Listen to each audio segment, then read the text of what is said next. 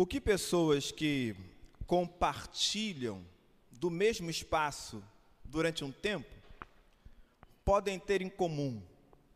Já parou para pensar nisso? Quem já teve em fila de banco sabe o que, que é, não é? Durante um tempo, todos estão ali com o objetivo de serem atendidos. E o pessoal bate papo, conversa, abre a vida, abre o coração, e fala das suas frustrações, e fala das alegrias, fala do filho, fala do marido, fala do papagaio, fala de todo mundo.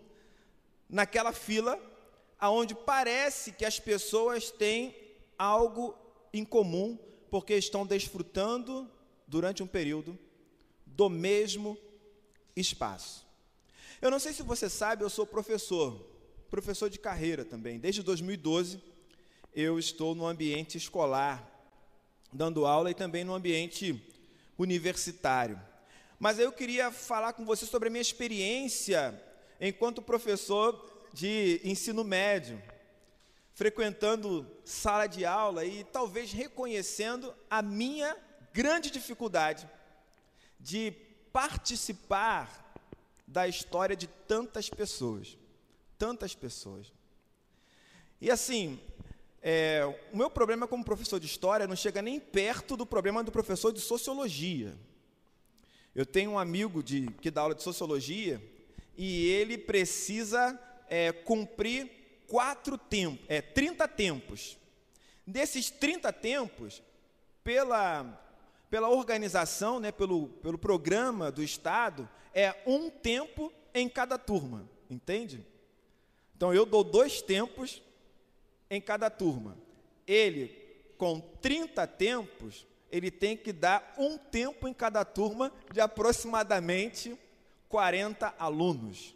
E aí eu fico pensando, né, é, como é para poder preencher tantos diários, né? Corrigir tantas provas. Fez a conta aí? quanto dá mais ou menos? Então não chego nem perto, mas ainda assim eu tenho grande dificuldade em participar da história de tantas pessoas. Como professor e zelando pelo ensino, eu preparo aula, né? eu reviso a aula que eu preparei, eu vou incluindo dados, uma série de coisas, vou para a sala de aula empolgadaço, cheio de métodos, para dar aula, a pergunta que eu vou fazer, como eu vou conduzir a discussão e tal, tudo aquilo. E às vezes você começa aí, um fala, o outro fala, e a discussão se estabelece. E de repente, na minha maior empolgação, um aluno ou uma aluna levanta a mão e fica com a mão levantada. E aí eu estou pensando, ah, vai perguntar alguma coisa, né? Porque professor é tarado por pergunta, né? Vai perguntar alguma coisa, vai perguntar alguma coisa e você continua o bate-papo e dá a palavra para a pessoa, a pessoa pergunta: Posso beber água, professor? Ou então, posso ir ao banheiro? Uma das primeiras perguntas que aluno faz quando encontra o professor na escola: Professor Fulano veio? Porque ele quer saber se vai sair cedo, né? A outra é: Vai ter dever hoje? A gente vai sair cedo? Não vai? Essas são as perguntas. Se tem que fazer algum exercício, a pergunta é: vale ponto? Por que, que eu estou falando para você sobre a minha dificuldade de participar da história de tantas pessoas? Porque eu tenho extrema dificuldade, e já adotei a minha dificuldade como regra, de gravar o nome das pessoas na sala de aula. Esquece. Às vezes eu estou Algumas eu até gravo, né? mas a maioria não. Às vezes a pessoa fala assim, professor, o senhor pode ver minha nota? Eu fico olhando para ele, esperando ele falar o nome, né? Porque não há possibilidade de eu saber o nome. Não é?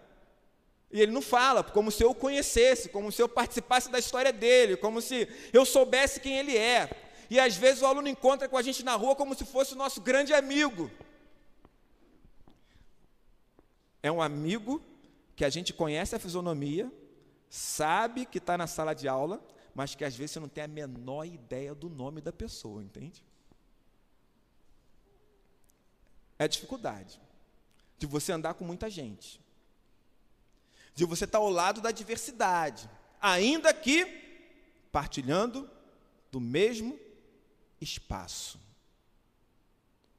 Talvez você tenha pensado assim: será que o pastor sabe o nome de todo mundo aqui? Não te conto. Não conto. Tu imagina chegar numa igreja nova e começar a conhecer as pessoas. Você não passou por isso que você foi criado aqui. Mas eu vim para cá há sete anos atrás. Há sete anos atrás eu tinha que olhar para as pessoas e gravar o nome. E perguntar, mandava mensagem no privado para a prebito como é que é aquela pessoa assim, assim, assim, assim. E ficava em casa reproduzindo o nome para gravar. Mas Jesus não era assim. Jesus, ele era para mim especial. Porque ele vivia rodeado de pessoas e ainda assim era capaz de desfrutar de momentos singulares. Jesus era capaz de olhar para a multidão e enxergar o real estado de cada pessoa.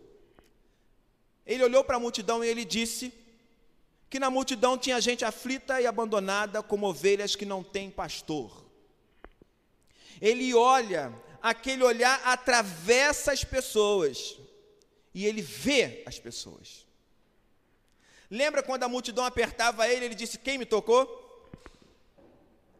Jesus, para mim, ele era especial, porque realmente ele participava da história de muitas pessoas ao mesmo tempo. Mas talvez não fosse tão especial assim. Por quê? Porque ele escolheu discipular apenas 12, né? E não um batalhão. 12 que ele chamava pelo nome. Mas perceba, Jesus ele tinha um olhar que atravessava as pessoas. Eu acho que nós também temos que ter esse olhar. Nós também precisamos enxergar as pessoas. Recentemente eu estava no metrô, falando com Deus, e eu estava pedindo a Deus: Senhor, me ajude a enxergar as pessoas mais profundamente, me ajude a fazer isso. Quando o metrô parou em Coelho Neto, eu saí do vagão, e vocês sabem como é, né, na hora do roxo, aquele batalhão saindo, e mais um grupo tentando chegar no metrô. Então é um batalhão de gente correndo para pegar o ônibus e algumas pessoas tentando driblar a multidão para poder não perder a viagem. Então eu saí naquela muvuca, andando depois da minha oração, e aquela, aquele pessoal vindo, e eu de cabeça baixa, e aí Deus disse para mim: Ué, você não falou que queria enxergar as pessoas? Levanta a cabeça e olhe para cada uma delas.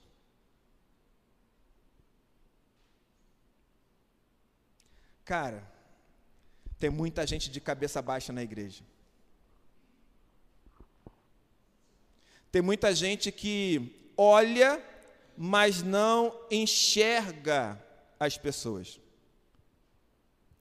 Você quer ver? Você responder não, você não ficar triste, tá bom? Você lembra quem estava do seu lado domingo passado na igreja?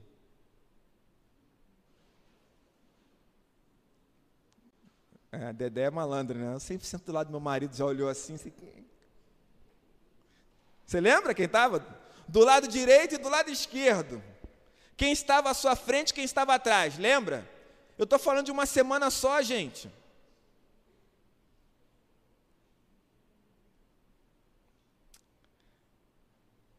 Talvez não. Porque a gente olha, mas não vê. A gente só desfruta do mesmo espaço às vezes. Não faz esse momento ter um sentido mais profundo. Há um tempo atrás eu entrei no ônibus e de repente veio uma senhora atrás, afoita. Quando ela me viu na roleta, ela disse: Deixa comigo. Meteu o Rio Card dela na roleta e pagou minha passagem. Lá no fundo eu pensei, meu Deus do céu, lá vem. Não deu nem tempo de dizer não, né? Deixa comigo, meteu lá, pagou minha passagem. Eu sentei no banco logo depois da roleta, tentando me esconder. E a senhora atravessou a roleta sentou do meu lado e começou a falar. E aí, durante um tempo, eu fiquei pensando, essa mulher é louca, né? E eu ficava naquele negócio, um rum, um rum, para ver se ela ficava quieta, mas ela ficava falando, falando, falando, falando, falando. E eu, um rum, e ela falando. eu falei, não tem jeito. Eu pensando, não tem jeito, eu tenho que ouvir. Eu tenho que olhar para ela. Na realidade, era só uma senhora solitária, que não tinha com quem conversar, e que, para poder ter alguém para conversar, ela pagou a passagem, cara. O pagamento daquela passagem, na ótica dela, daria autorização para ela poder conversar comigo, entende? E como eu não tive tempo de recusar, eu tinha que ficar ali conversando com ela. Durante um tempo ela foi incômodo, mas da metade da conversa para lá, eu entendi como uma oportunidade de conhecer alguém, de conversar, até de falar de Jesus para alguém. Você entende? Como a gente não compreende que pessoas são histórias. Pessoas são histórias, vidas são narrativas, contos que precisam ser desvendados, observados com toda atenção. Olhe para as pessoas, olhe para elas e perceba quais são suas histórias, as histórias que moldam a sua vida. Os contos que elas têm sobre si mesmas, sobre sua trajetória. Procure conhecer de fato as pessoas. Você no culto de hoje teve a oportunidade de sair do seu lugar e abraçar pessoas e cumprimentar pessoas. E aí? Lembra quem foi que você abraçou? Lembra quem foi que você cumprimentou? Lembra como essa pessoa estava, qual era o estado de espírito dela, qual é a história que ela trouxe para cá hoje? Se ela parecia abatida, triste, alegre demais, eufórica ou não, você parou para pensar nisso? Essa observação pode ser o fiel da balança entre a vida e a morte, entre a prisão e a libertação, entre a enfermidade e a cura. Pessoas são histórias. Eu aprendi isso há um bom tempo atrás e eu tenho tratado assim. Quando é, uma pessoa chega para mim para falar da outra, uma série de coisas e tal, sempre começo a dizer: olha, procure entender por que essa pessoa está agindo e reagindo assim. Qual é a história dela? Ah, mas meu pai é bruto demais. Teu pai é bruto demais? Ok. Como era o pai dele? Com quem ele aprendeu a ser pai? Eu não estou justificando a brutalidade, tá certo? Não estou fazendo isso. Mas eu estou dizendo para você que às vezes existem pessoas muito boas que adotaram narrativas horríveis como sendo verdadeiras ao longo da vida. E elas vivem porque só conhecem essas narrativas. E a nossa convivência vai proporcionar a essas pessoas ter uma narrativa diferente. Mas se a gente sempre olha com olhar de julgamento, com olhar de que não tem paciência para ler todas as páginas do livro, porque só conhece o final da história e ponto final, a situação ficará bem mais complicada. Por que, que eu estou falando sobre isso com você? Porque esse negócio de que pessoas são histórias, são vidas, como narrativas, me fez lembrar de Arão. Arão. Nós lemos um salmo aqui hoje, o salmo 133, você leu. Um salmo que para mim é tão especial que alguns compositores fizeram cânticos com base nessa reflexão do salmista. Salmo 133 diz o quê? Quem lembra? 133, você leu hoje?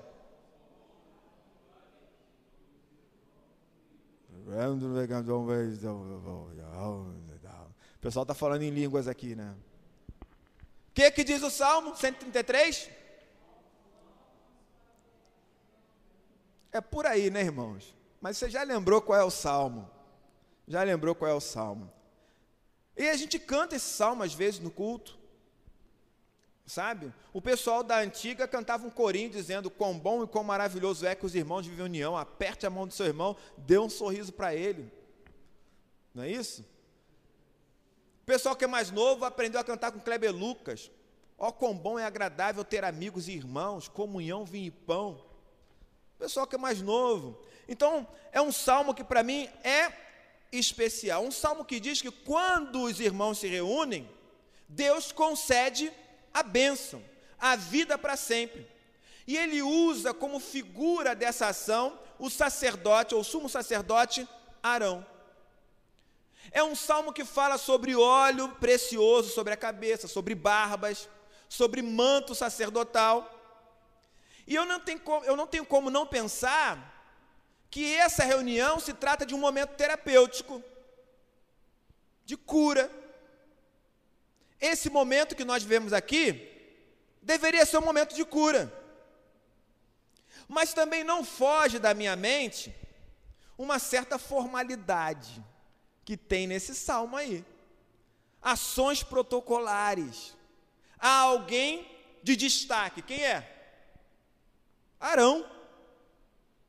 Há um ofício singular vestes usadas em lugares e momentos especiais. Está ali. É o cara que tem vestes sacerdotais, é, é o cara que tem, tem gola das suas vestes. É especial. Então entenda: a igreja deve ser o lugar onde Deus concede a vida para sempre. Mas em alguns momentos, nós reduzimos a igreja ao espaço que semanalmente cumprimos o nosso protocolo religioso, independentemente do estado das pessoas que nos cercam. Não lembramos das pessoas, não lembramos da vida delas, a gente só está aqui, fazendo as mesmas coisas durante aproximadamente quatro horas. Brincadeira. Durante duas horas num fim de semana, e depois se desfaz esse ambiente, cada um vai viver a sua vida. Não precisa saber de ninguém. Mas Jesus é a nossa referência comunitária. Nós somos sacerdotes e ministros dele. Quando eu digo nós, eu não estou falando pastores. Eu não estou falando de mim, do Rodrigo simplesmente. Eu estou falando de nós. Nós que fomos chamados por Deus em Cristo gente que foi salva mediante a fé, pela graça. Nós somos sacerdotes e ministros dele. E já está na hora de você ser um óleo precioso derramado sobre a cabeça de alguém aqui. Está na hora de alguém falar assim ao seu respeito: Fulano é como um óleo precioso derramado sobre a minha cabeça. O que a igreja deveria ser? Eu pergunto.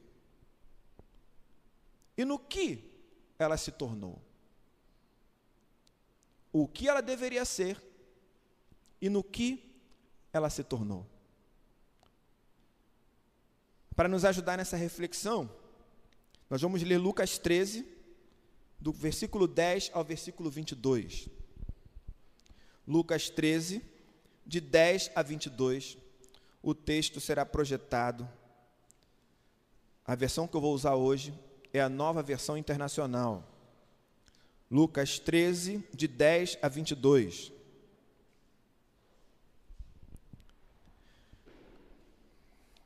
Diz assim: Certo sábado, Jesus estava ensinando numa das sinagogas, e ali estava uma mulher que tinha um espírito que a mantinha doente 18 anos. Ela andava encurvada e de forma alguma podia endireitar-se. Ao vê-la, Jesus chamou-a à frente e lhe disse: Mulher, você está livre da sua doença. Então lhe impôs as mãos, e imediatamente ela se endireitou e passou a louvar a Deus. Indignado porque Jesus havia curado no sábado, o dirigente da sinagoga disse ao povo: Há seis dias em que se deve trabalhar venham para ser curados nesses dias e não no sábado. O Senhor lhe respondeu: Hipócritas, Cada um de vocês não desamarra no sábado o seu boi ou jumento do estábulo e o leva dali para dar-lhe água? Então, esta mulher, uma filha de Abraão, a quem Satanás mantinha presa por 18 longos anos, não deveria, no dia de sábado, ser libertada daquilo que, pre que prendia? Tendo dito isso, todos os seus oponentes ficaram envergonhados, mas o povo se alegrava com todas as maravilhas que ele estava fazendo. Então Jesus perguntou: Com que se parece o reino de Deus? Com que o compararei? É como um grão de mostarda que um homem semeou em sua horta. Ele cresceu e se tornou uma árvore, e as aves do céu fizeram ninhos em seus ramos. Mais uma vez ele perguntou: Com que compararei o reino de Deus? É como fermento que uma mulher misturou com uma grande quantidade de farinha, e toda a massa ficou fermentada. Depois, Jesus foi pelas cidades e povoados e ensinava prosseguindo em direção a Jerusalém. Recentemente eu estava falando com vocês sobre o Evangelho de Lucas, e eu disse a vocês que Lucas disse a Teófilo, que é para quem ele escreve o Evangelho, que muitas pessoas se esforçaram para escrever a história de tudo que aconteceu com Jesus e com os seus discípulos. Lucas diz que essas narrativas foram construídas a partir dos relatos de pessoas que conviveram com Jesus e testemunharam tudo o que ele tinha feito. Lucas também diz que ele escreveu o seu evangelho a partir de uma minuciosa investigação. E o objetivo dele ao escrever o evangelho era fortalecer a fé de Teófilo em relação a tudo o que ele tinha aprendido sobre Jesus. Então Lucas escreve o evangelho no contexto em que pessoas colocavam os relatos sobre Jesus em dúvida. Sobre isso a gente falou muito recentemente. É importante dizer que Lucas apresenta uma mensagem que se refere a toda a humanidade e não somente a um povo específico, como foi o caso de Mateus, que usou uma linguagem culturalmente demarcada, tentando provar a todo custo para os judeus que Jesus era o Messias que eles estavam esperando, o Messias prometido a eles. E aí eu resgato para você mais uma questão. Recentemente eu falei com vocês sobre essa história de Messias, e eu disse que a palavra Messias significa ungido.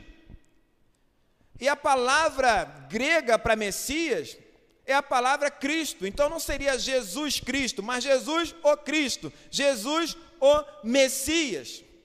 O Messias era alguém que recebia uma unção com óleo sagrado. O rei era considerado uma espécie de Messias, o sacerdote uma espécie de Messias, mas quando Deus prometeu a Davi que viria um descendente, essa palavra Messias assume um caráter especial. Então, Messias na Bíblia se repre representa um descendente de Davi que existia desde o princípio, desde a eternidade, que seria o grande libertador do povo, que se assentaria no trono de Davi para sempre, que restauraria o trono de Davi em Israel. Muitos acreditavam que esse Messias viria somente para o povo judeu, ele seria dos judeus e para os judeus. Mas Lucas, ele identifica esse Messias com todos os povos. Você pode perceber isso no Evangelho. Por exemplo, quando Lucas vai descrever a genealogia de Jesus, qual é o nome mais longínquo que ele utiliza? Qual é o lugar mais longe que ele vai? Quem sabe? E aí, ele está descrevendo a genealogia. Fulano gerou Ciclano, Ciclano gerou Beltrano. Então ele está falando sobre a genealogia de Jesus. Até onde ele vai? Lucas. Vou deixar colar, pode olhar em Lucas 3, 23. Lucas 3, 23, abre aí. Até onde ele vai?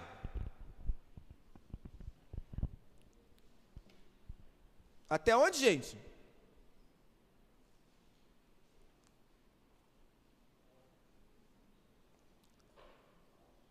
Até onde? Até onde? Hã? Até Adão. Adão era judeu? Não. Adão era israelita? Não. Adão representa o quê? A humanidade. Então Lucas vai longe. Lucas mostra um Salvador que sai do meio dos judeus em Israel, perpassa por Samaria e alcança os samaritanos. E aí eu quero lembrar a você alguns episódios que Lucas narra, por exemplo, Tiago e João, querendo que um raio caia dos céus para poder consumir os samaritanos. E Jesus fala assim: Ô, você não tem a menor ideia do espírito que vocês são. Para com esse negócio de descer fogo do céu, raio do céu, para consumir samaritano. Jesus conta uma parábola no Evangelho de Lucas.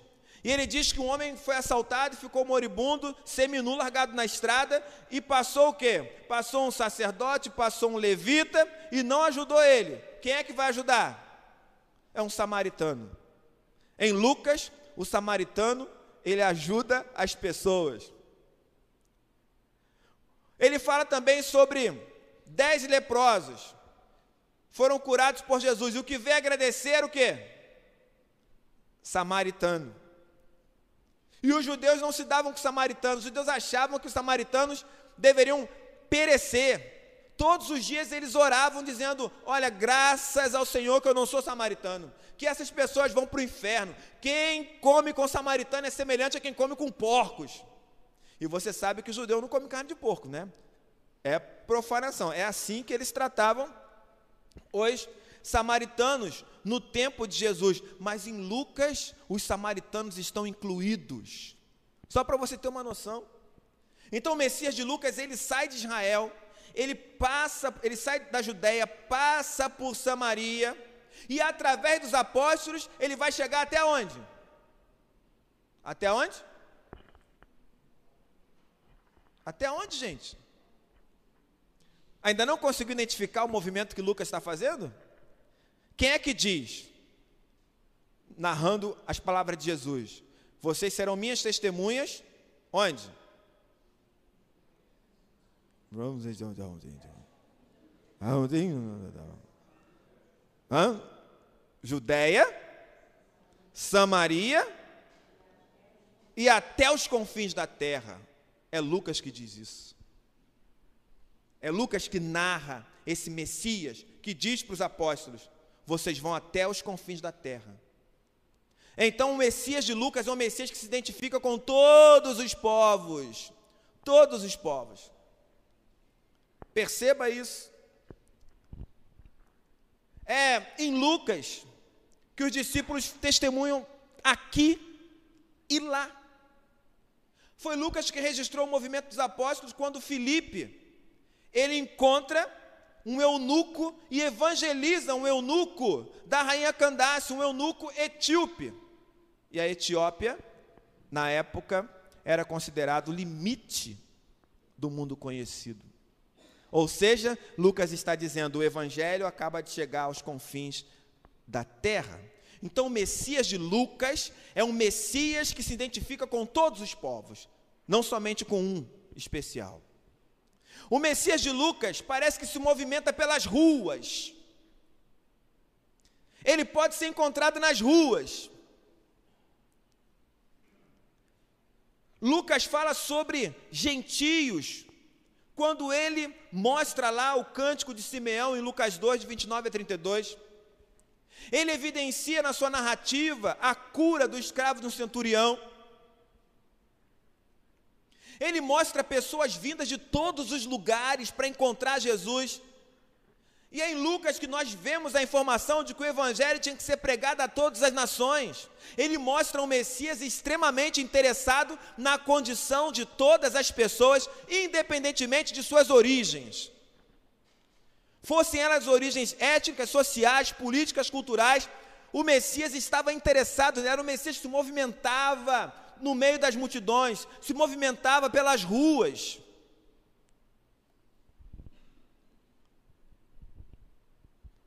Muitos de nós já não temos mais esse afã de se movimentar pelas ruas para alcançar as pessoas. A gente gosta mesmo, sabe do que, que é? Da sinagoga. E aí a gente vê o Messias de Lucas também frequentando as sinagogas. Está lá. O nosso texto mostra Jesus aonde? Numa sinagoga. Então, embora o Evangelho de Lucas se trate de uma mensagem altamente inclusiva, urbana, dinâmica, pública, também é um Evangelho das ruas. Sem excluir o fato de também ser um Evangelho, um Messias das sinagogas. Alguém sabe o que significa a palavra sinagoga aqui? Sinagoga, quem sabe? Sinagoga, não? significa lugar de reunião, assembleia. É isso. Alguém sabe o que significa a palavra igreja? Quem sabe? E aí? Igreja. A palavra igreja vem de eclesia, que vai derivar a palavra eclesiástico, Alguém sabe o que significa isso? Igreja? Assembleia. Sinagoga significa assembleia. Igreja também significa assembleia. Ué, mas será que tem similaridade mesmo? O que era a sinagoga? A sinagoga era um lugar de oração, de ensino. E às vezes também funcionava como um fórum para decidir questões do povo. As sinagogas abriam diariamente, mas tinham seu encontro mais expressivo no Shabá, no sétimo dia. O momento em que toda a comunidade se reunia para orar, para recitar, para ouvir, para aprender sobre a Torá e os profetas e receber um ensino para a vida. Na época de Jesus, as sinagogas estavam espalhadas por todo o Império Romano, em diversos lugares. E as sinagogas proporcionavam aos judeus a possibilidade de aplicar os ensinamentos da lei para o cotidiano, de exercitar a sua fé, colocar a fé na vida. Algumas sinagogas até compravam escravos judeus para fazer, sabe o quê? Libertar. As sinagogas tinham autorização para sepultar os mortos, porque no Império Romano só poderia sepultar um morto quem estivesse numa associação funerária. Então, a sinagoga, ela funcionava também como esse tipo de associação, e as pessoas poderiam sepultar os seus mortos por pertencerem à sinagoga, a essa instituição reconhecida. A sinagoga também ajudava as pessoas e ela era proselitista. Alguém sabe o que significa ser proselitista? Proselitista é aquela, aquela instituição que busca novos adeptos. É isso. Nós somos proselitistas. Nós buscamos novos adeptos, como a sinagoga. E aí você começa a entender a disputa que havia entre é, é, as comunidades cristãs e as sinagogas, porque a sinagoga ela também batalhava para poder crescer, para poder desenvolver, e as comunidades cristãs rivalizavam a sinagoga e ainda tiravam gente lá de dentro.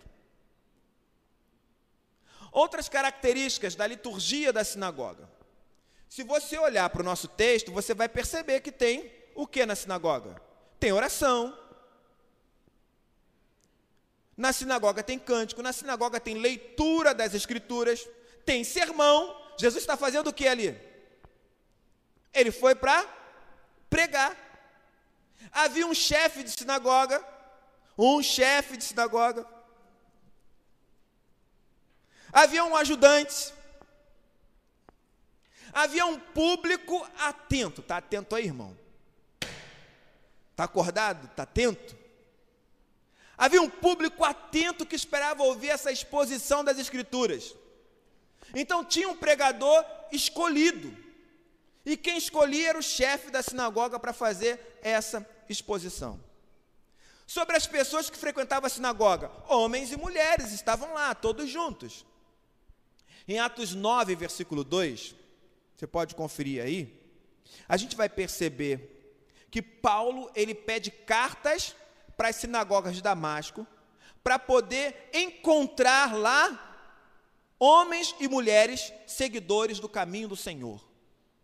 Homens e mulheres seguidores do caminho do Senhor. Então, homens e mulheres frequentando a sinagoga. E eu estava olhando para essa, para essa referência, eu achei isso muito louco, né?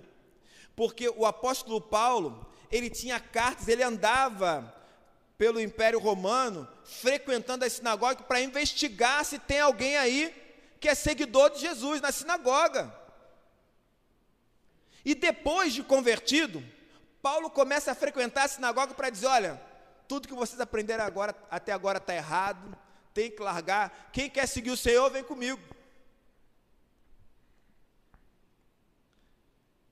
Por isso que Ananias ficou tão preocupado quando Deus disse para ele: Ó, vai lá numa rua chamada direita e Paulo está lá orando e você vai lá orar com ele. Ananias falou: Esse Paulo aí é aquele lá, aquele das sinagogas, aquele que veio prender a gente, investigar homens e mulheres que seguem o Senhor. É esse Paulo que eu vou encontrar? Em Atos 16, nós vemos Paulo procurando as pessoas da sinagoga e ele encontra um grupo de mulheres no sábado, na cidade de Filipos, mulheres que estavam reunidas orando.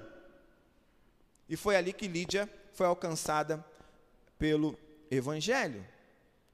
No nosso texto, nós encontramos quem participando do culto na sinagoga. Quem estava lá? Uma mulher. Ela está lá.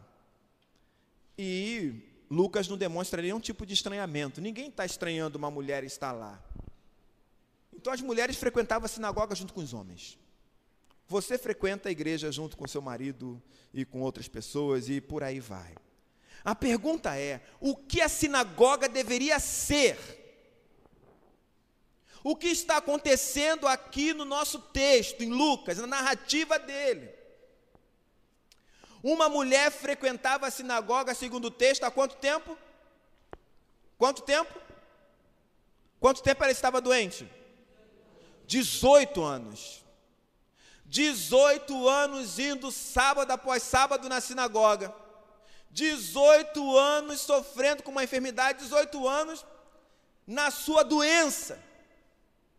E Lucas diz que essa doença era causada por um espírito que a mantinha encurvada. Já viu alguém encurvado? Encurvado mesmo. Já passou na rua e viu, por exemplo, é, um senhor ou uma senhora que não consegue andar sem estar olhando para o chão? É esse tipo de enfermidade que Lucas está relatando aqui. Há 18 anos, entrava uma mulher na sinagoga para participar da festividade que não conseguia olhar direito para as pessoas. E Lucas diz que essa enfermidade era espiritual. Jesus diz que ela estava aprisionada por quem? Por Satanás. E aí é interessante observar que, diferentemente do Templo de Jerusalém, porque no Templo de Jerusalém as pessoas não podiam entrar se tivesse algum tipo de deficiência. Atos 3 mostra isso. O coxo estava onde? Na entrada, do lado de fora. Então não podia entrar. Não era uma questão legal. A lei não proibia o deficiente de frequentar o culto do templo. A lei dizia que o deficiente não podia ser sacerdote. Mas os saduceus disseram que não podia sequer cultuar, porque para eles doença era por causa de pecado. Então as pessoas ficavam do lado de fora. Mas na sinagoga era comum gente enferma e doente frequentar as reuniões da sinagoga. Eu não sei o que é pior. Se é pior você proibir ou se é pior você ignorar que a pessoa está doente. Ser indiferente. Em Lucas 6, nós encontramos um homem que tinha a mão aleijada. Em Marcos, nós temos alguém que é dominado por um espírito maligno.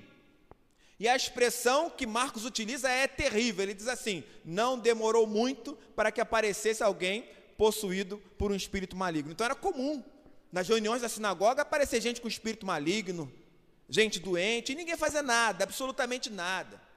O cego de nascença foi expulso da sinagoga depois de ter sido curado. Então perceba, as pessoas estavam indiferentes às enfermidades daquelas outras que estavam ao seu lado semanalmente na sinagoga. Marcos diz que Jesus anunciava o evangelho nas sinagogas e expulsava demônios. Indiferença. A realidade espiritual degradante das pessoas. Indiferença, a situação de quem senta no mesmo banco que você. Lucas demonstra que Jesus foi o primeiro a enxergar o sofrimento daquela mulher. Jesus, ele tinha plena consciência de seu chamado. Ele estava totalmente comprometido com a sua obra messiânica. O mesmo movimento que ele fazia nas ruas se confundia com o que ele realizava dentro da sinagoga, de fora para dentro, de dentro para fora. Lucas diz que Jesus impôs as mãos sobre a mulher e ela foi curada. Jesus rompeu a barreira da indiferença. E é importante a gente dizer isso, que a primeira ruptura em relação à indiferença veio do púlpito da sinagoga.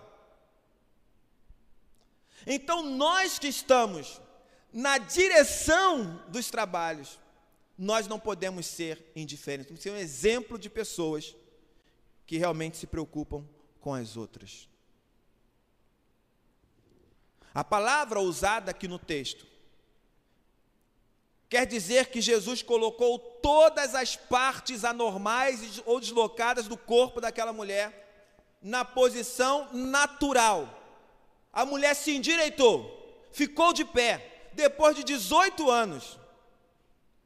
E segundo o texto, ela foi libertada das garras de Satanás. 18 anos, Jesus vê a mulher e diz: Mulher, vem aqui. Coloca as mãos sobre ela, ela é curada. Ela fica de pé. Ela volta ao normal. Ela para de ficar só olhando para o chão. O resultado está lá no versículo 14 indignado porque Jesus havia curado no sábado, o dirigente da sinagoga disse ao povo: Há seis dias em que se deve trabalhar, venham para ser curados nesses dias e não no sábado.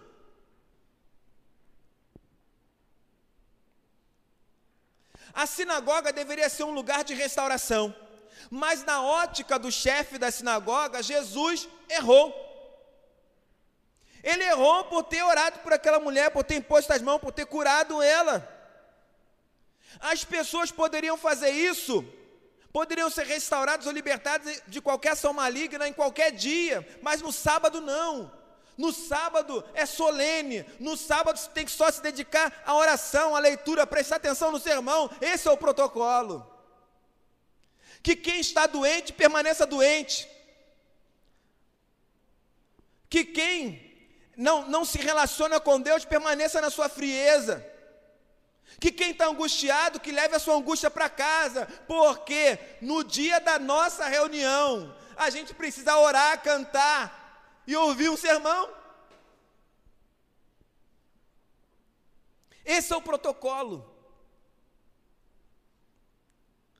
Nos outros dias, as atividades não eram tão solenes ou formais não havia um protocolo de atendimento.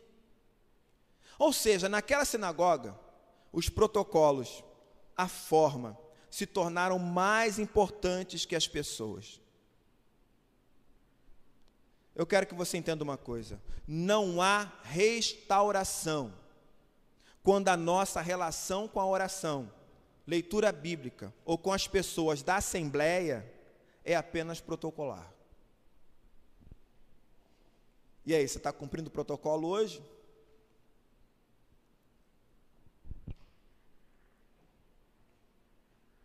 É claro que não foi a primeira vez que Jesus entrou numa sinagoga no sábado. Mas em todas as vezes ele deixou bem claro uma coisa: o sábado foi feito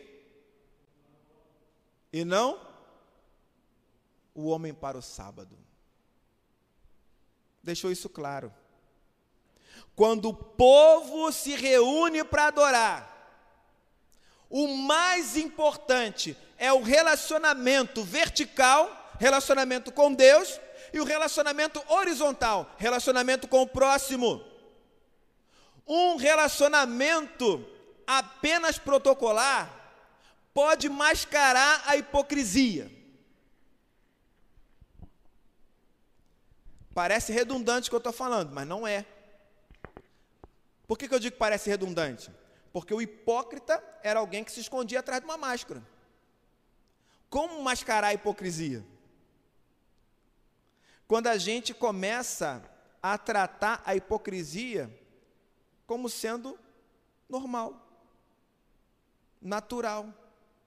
Quando a gente assume o personagem que nós criamos como se ele fosse a gente de fato. Quando nos reunimos aqui, o mais importante é o relacionamento com Deus e o relacionamento com o irmão. Jesus responde: hipócritas. Tinha uma galera ali que está recriminando Jesus, mas que no sábado leva o boi e o jumento para se alimentar. Isso não é trabalho. Trabalho é curar alguém da sua enfermidade. Algumas hipocrisias estão aqui. Primeiro, se foi Jesus que tomou a iniciativa, quem que ele deveria recriminar? Jesus, mas o que, que ele faz? Fala para todo mundo. Ele joga uma indireta para Jesus, ele não fala diretamente para ele. Segunda hipocrisia, se preocupar mais com as coisas do que com as pessoas. Um pastor amigo meu dizia isso. As coisas são para ser usadas. E as pessoas amadas. A gente às vezes ama as coisas e usa as pessoas.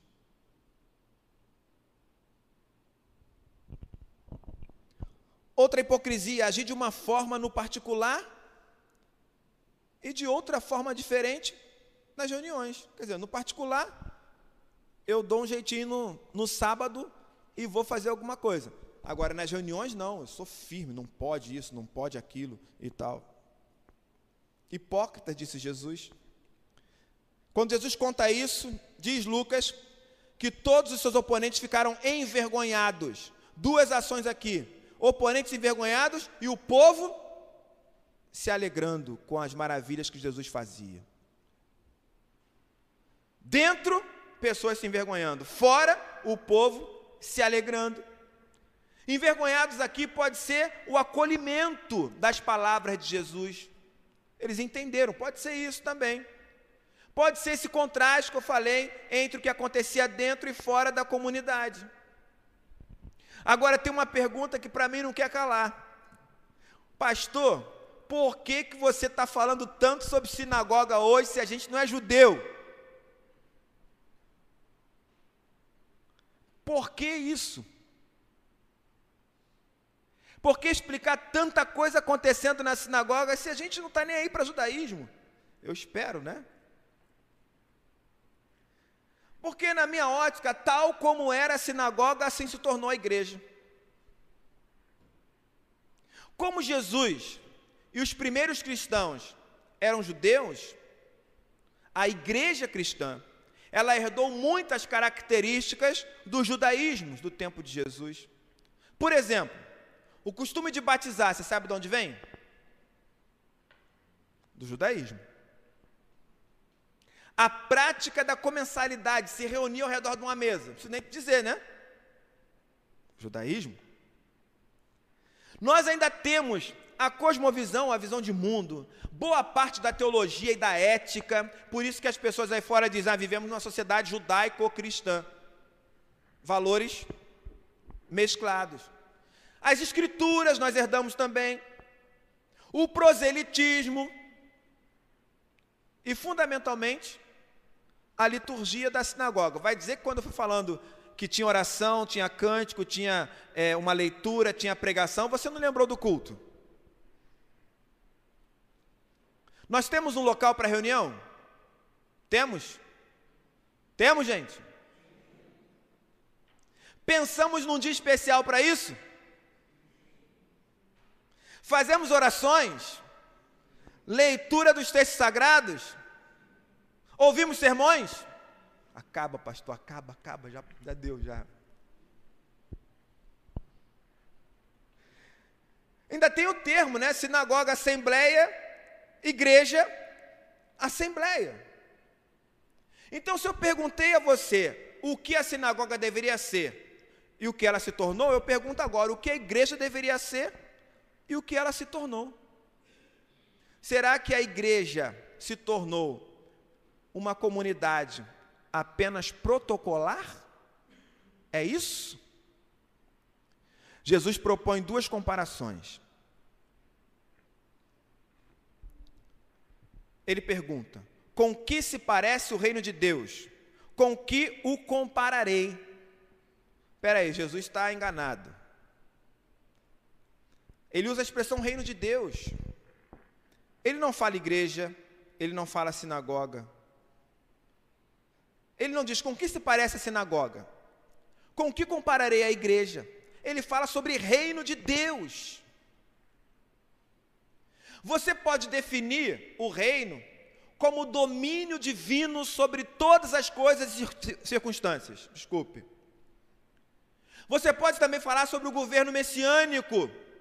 Ou como disse João Batista, você pode comparar o reino ou definir o reino como sendo o próprio Jesus. E aí tem que ficar claro uma coisa: o reino de Deus é maior que a sinagoga.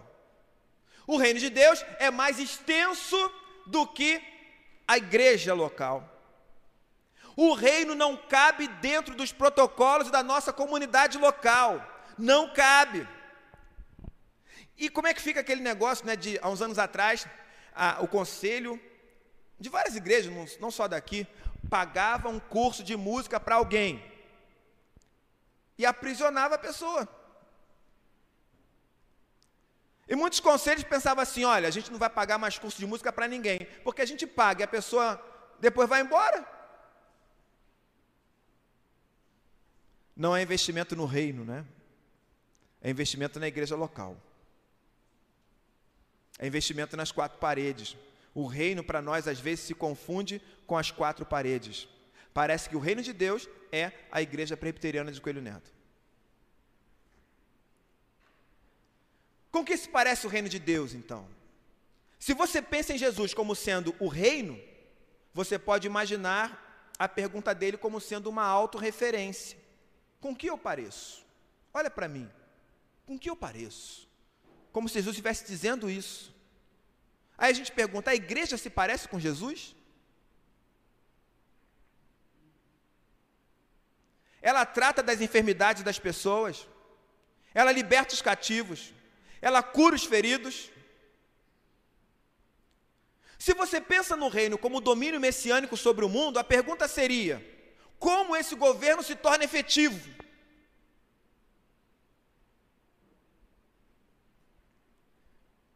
A gente pode olhar por essa segunda opção e pensar: como uma igreja pode deixar de ser apenas protocolar para se transformar no lugar onde Deus concede a vida para sempre?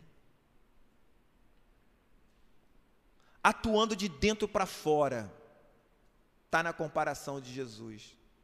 É como um grão de mostarda que um homem semeou em sua horta. Um homem semeia em sua horta, lembra um caráter pessoal. Um homem, sua horta, tem um caráter pessoal. Responsabilidade sua, responsabilidade minha. ela cresce e se torna uma árvore, e isso evidencia a capacidade de alimentar e abrigar a todos, indiscriminadamente. Quando você pessoalmente se compromete em lançar a semente no seu espaço pessoal, você está plantando uma árvore que vai abrigar muitas e muitas pessoas indiscriminadamente. De dentro para fora. Cara, sabe quando essa igreja aqui vai crescer bastante? Quando você fizer a sua parte. Quando você semear. Quando você plantar. Na década de 80, quando alguém perguntava quantas almas você ganhou para Jesus, chegava a dar um arrepio na espinha. Muitas vezes eu sentei e fiquei contando e me sentindo culpado. Muitas vezes. Semear. E aí? Você tem semeado?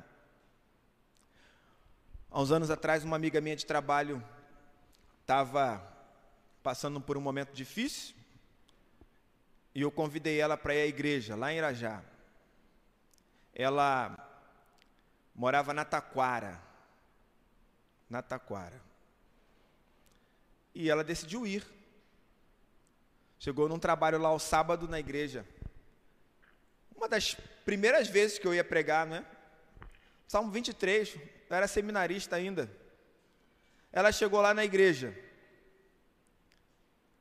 com a bermudinha curtinha, assistiu o culto, eu preguei, fiz um apelo para as pessoas da igreja, para os crentes. Ela levantou e foi lá na frente e aceitou Jesus.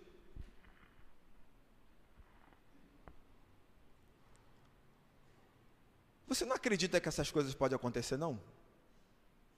Que você pode convidar o seu vizinho, o seu parente para vir à igreja e ele encontrar Jesus?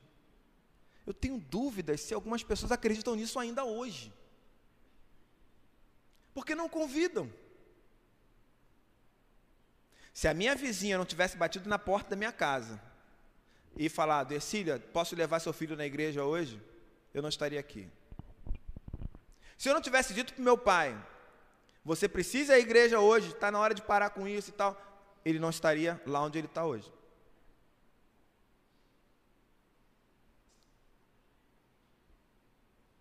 E você? De dentro para fora.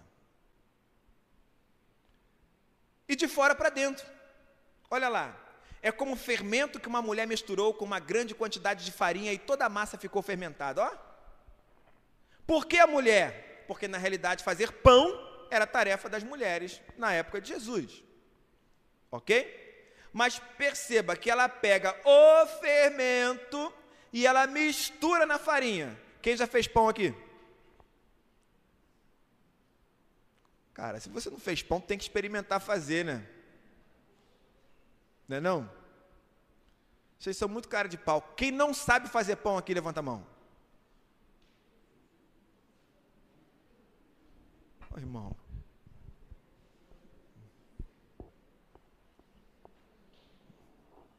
Esse pastor aqui foi num retiro de pastores, comeu um pão maravilhoso. Foi na cozinha, chorou a receita e trouxe para a igreja. Chegando aqui, procurei o Carlos e falei: Carlos, eu preciso fazer esse pão para a ceia. Aí o Carlos, vou testar a receita. Foi lá, testou, alterou o que tinha que ser alterado. Pastor, podemos fazer o pão. Eu falei, não, eu quero que você faça o seguinte: você vai marcar um dia aqui, eu vou convidar as pessoas que quiserem aprender a fazer o pão, e você vai ensinar as pessoas da igreja a fazer o pão, porque a partir de hoje a gente vai fazer o pão da ceia. E a gente fez isso, veio um grupo, aprendeu,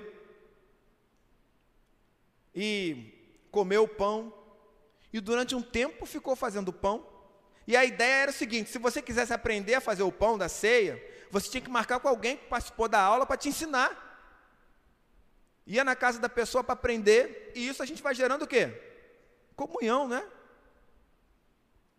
Cara, como é que a gente tem a capacidade de transformar uma coisa maravilhosa dessa numa experiência ruim, desgastante? Quem sabe fazer pão aqui? Levanta a mão. Todo mundo podia ter aprendido, né? Marcelo e o Luciano fazem pão todo mês. Todo mês. Você podia fazer o pão também, né? Uma vez eu cheguei para eles e falei assim: Eu acho que vocês estão sobrecarregados, vou, vou passar a comprar o pão. Luciano chegou para mim e falou assim: Pastor, se não tiver ninguém para fazer, eu faço. Eu vou fazer o pão. Tu tem noção? Eu estou dando esse exemplo aqui para você perceber que quem faz pão sabe o que é isso aqui, misturar o fermento na massa, levedar e tal, sabe o que é isso. Então você pega algo que é externo, coloca lá dentro, mistura e o crescimento vai se dar em toda a massa. É isso. Que vai alimentar todos indiscriminadamente. Você não sabe qual parte da massa que foi lançado o fermento primeiro, está tudo misturado. Entende? Uma ação de fora para dentro. O reino de Deus ele é expressivo e expansivo. E a vida concedida por ele para a comunidade também tem que ser. Então eu quero concluir dizendo para você o seguinte: ele nos concedeu a vida para sempre. Entenda que a eternidade já começou. A vitalidade que Deus derramou em Cristo sobre a igreja, ela não tem fim. Jesus é a nossa referência comunitária. Jesus é a essência da nossa humanidade. Jesus é o conteúdo daquilo que pregamos, o evangelho que nós recebemos. Mas também ele é o método para estreitarmos o nosso relacionamento com Deus e com as pessoas que frequentam a nossa comunidade, que transitam pelas ruas da nossa vida. Você não pode permanecer indiferente ao sofrimento e às enfermidades das pessoas que te cercam. O seu relacionamento com as pessoas não pode ser apenas protocolar. Olhe para as pessoas. E enxergue o estado dessas pessoas. E quando você fizer isso, veja a si mesmo. Ore. Imponha as mãos. Interceda. Liberte. Restaure.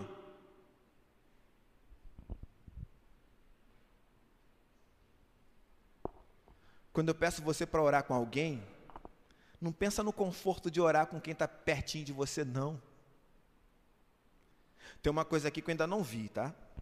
Ih, mas eu fazia isso direto. Momento de orar uns com os outros. Acabava de orar com um, orava com o outro. Acabava de orar com o outro, orava com um. Já vim orando pelas pessoas em casa. E quando chegava aqui, eu falava: Olha, senti no meu coração de orar por você.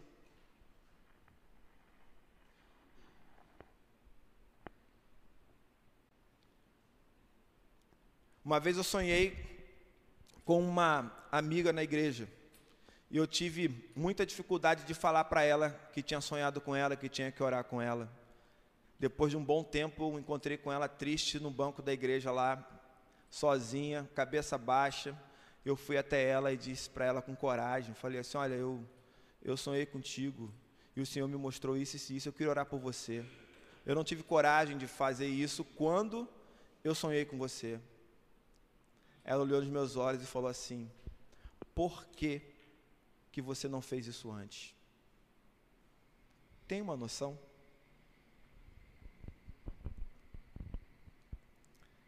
O Espírito do Senhor Deus está sobre você e ele te ungiu para levar boas notícias aos pobres, cuidados que estão com o coração quebrantado, anunciar liberdade aos cativos e libertação das trevas aos prisioneiros, proclamar o ano da bondade do Senhor e o dia da vingança do nosso Deus, para consolar todos os que andam tristes e dar a todos os que choram uma bela coroa em vez de cinzas, o óleo de alegria em vez de pranto e um manto de louvor em vez de espírito deprimido pois eles serão chamados carvalhos de justiça, plantio do Senhor, para a manifestação da sua glória. Eles reconstruirão as velhas ruínas e restaurarão os antigos escombros. Renovarão as cidades arruinadas que têm sido devastadas de geração em geração. Vocês serão chamados sacerdotes do Senhor, ministros do nosso Deus.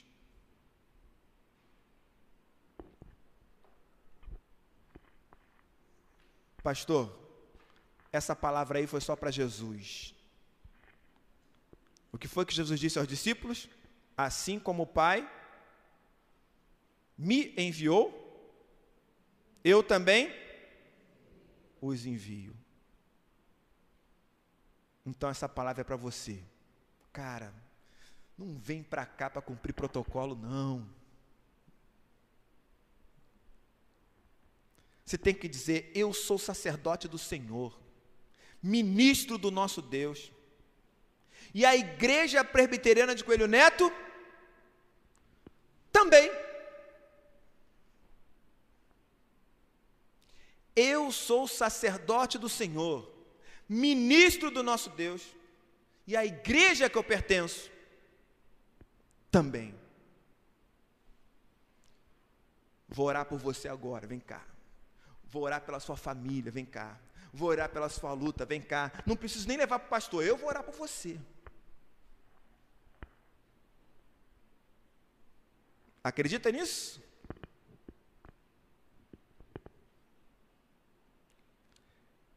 Eu acredito. Eu acredito.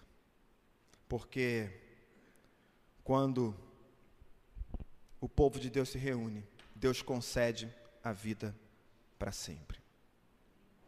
Amém? Feche seus olhos.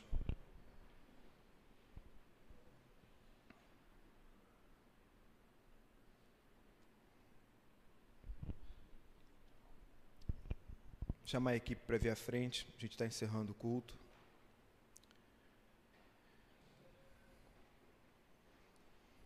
Eu queria que você pensasse nessa afirmação. Eu sou sacerdote do Senhor, ministro do nosso Deus. E a Igreja Presbiteriana de Coelho Neto também.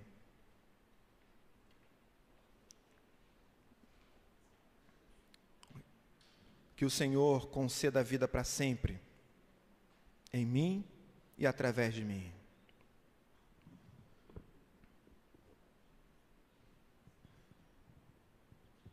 É isso que a igreja precisa ser.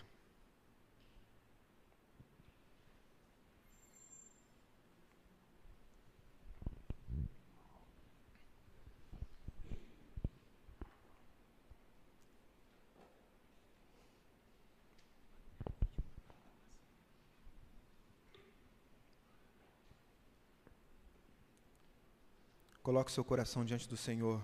Se tiver coragem, diga: Senhor, eu quero orar com as pessoas, eu quero que o Senhor me mostre isso, me ensine. Que o Senhor me revele o estado das pessoas, abra os meus olhos, para que eu possa ajudar as pessoas que estão ao meu lado a terem vida e não viverem encurvadas, aprisionadas. Toca em mim de novo, Senhor.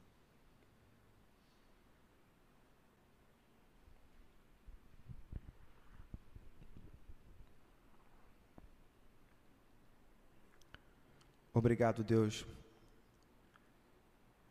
que o Teu Espírito Santo flua em nós, flua na comunidade. Que o Teu Espírito nos ajude a curar uns aos outros pelo poder do Teu nome. Não queremos andar encurvados, como mortos, mas vivos pelo Teu Espírito, pela Tua ação, pelo sacrifício do teu filho na cruz. Glorificado seja o teu nome, Senhor. Nós dependemos de ti. Queremos ver essa igreja expandindo, crescendo, desenvolvendo, se aquecendo, acolhendo, para a honra e glória do teu nome. Somos sacerdotes e ministros seus. Estamos numa comunidade sacerdotal, ministerial. Que o Senhor nos ajude, pelo poder da tua palavra e do teu amor.